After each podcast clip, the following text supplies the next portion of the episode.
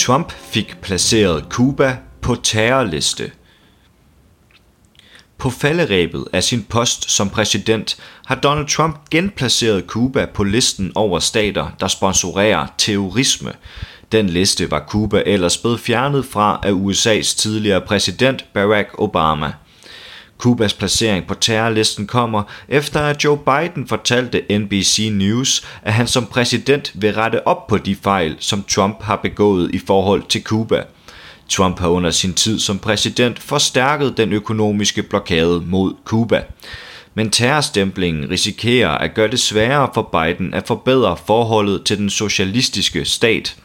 Kubas ambassadør i Danmark, Roger Lopez Garcia, afviser terroranklagerne, som han beskriver som kyniske og dobbeltmoralske. Deres eneste formål er at krænke Kuba og underminere enhver chance for genetablering af bilaterale forbindelser mellem Kuba og USA, siger han til arbejderen. To anonyme embedsmænd fra USA's udenrigsministerium siger ifølge Sur, at anklagen rettet mod Cuba bunder i, at Cuba angiveligt beskytter mennesker, der er flygtet fra retsforfølgelse i USA. En af disse flygtninge er socialisten Asata Shakur, der i USA kæmpede mod racistisk undertrykkelse og for sorte menneskers rettigheder som medlem af de sorte Panthers frihedsherr. Asata er desuden mor til den afdøde rapper Tupac. De sorte panders frihedshær gik til kamp mod racistisk politivold, hvilket stadig præger USA den dag i dag. Som en del af frihedsherren blev Asata i 1973 dømt for mordet på en betjent, en anklage hun afviser. Asata flygtede senere fra fængslet og søgte tilflugt i Cuba, hvor hun lever i dag. I 2013 placerede USA's regering Assata på sin terrorliste og udlovede en dusør på 2 millioner dollars for at få hende arresteret. Hendes advokat, Lennox Hens, opfatter det som et forsøg på at lægge pres på Cuba.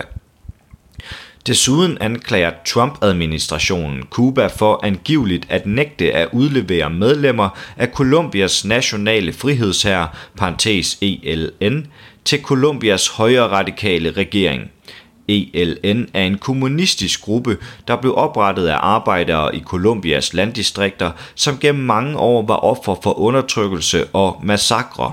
En af disse var den såkaldte bananmassakre i 1928 mod arbejdere hos monopolfirmaet United Fruit, som strækkede for værdige arbejdsforhold efter at USA truede med at invadere Colombia, hvis ikke regeringen beskyttede United Fruits interesser, slog det kolumbianske militær hårdt ned på strejken og dræbte flere tusinde arbejdere.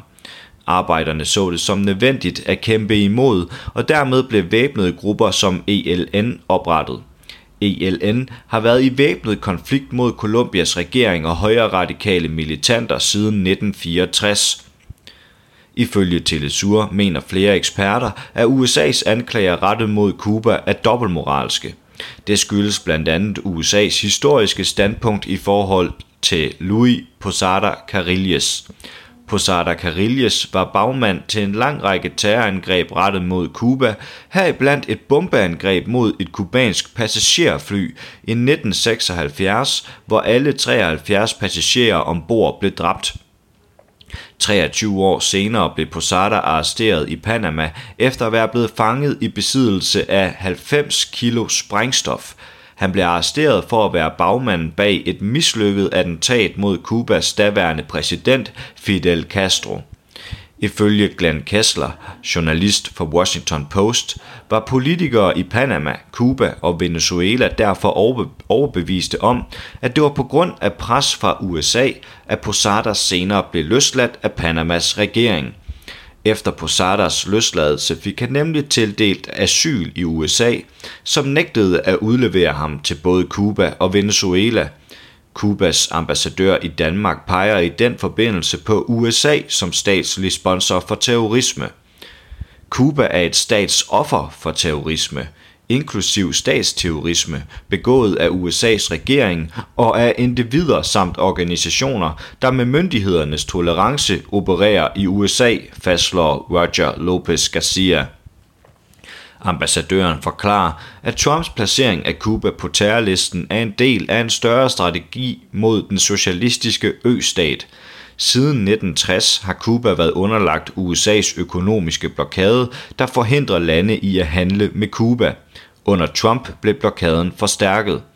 At Trump nu også har genplaceret Cuba på USA's statslige terrorliste, er ifølge Garcia et politisk instrument, der forsøger at ødelægge vores revolution og skabe økonomiske samt menneskelige skader. Disse lister er oprettet med hensigten om at krænke lande, som USA er uenige med, og for at anvende foranstaltninger for økonomisk tvang mod disse lande – det er også tilfældet med Cuba, hvor mange tiltag anvendes til at straffe vores befolkning, forklarer ambassadøren. Roger Lopez Garcia kritiserer desuden Trump-administrationens udenrigsminister Michael Pompeo for sine udtalelser, der blandt andet beskylder Cuba for gentagende gange at have støttet international terrorisme – Michael Pompeo lyver bevidst, når han beskriver Cuba som en statslig sponsor for terrorisme. Hans meddelelse er en arrogant handling fra en miskrediteret, uærlig og moralsk forladt regering, understreger ambassadøren.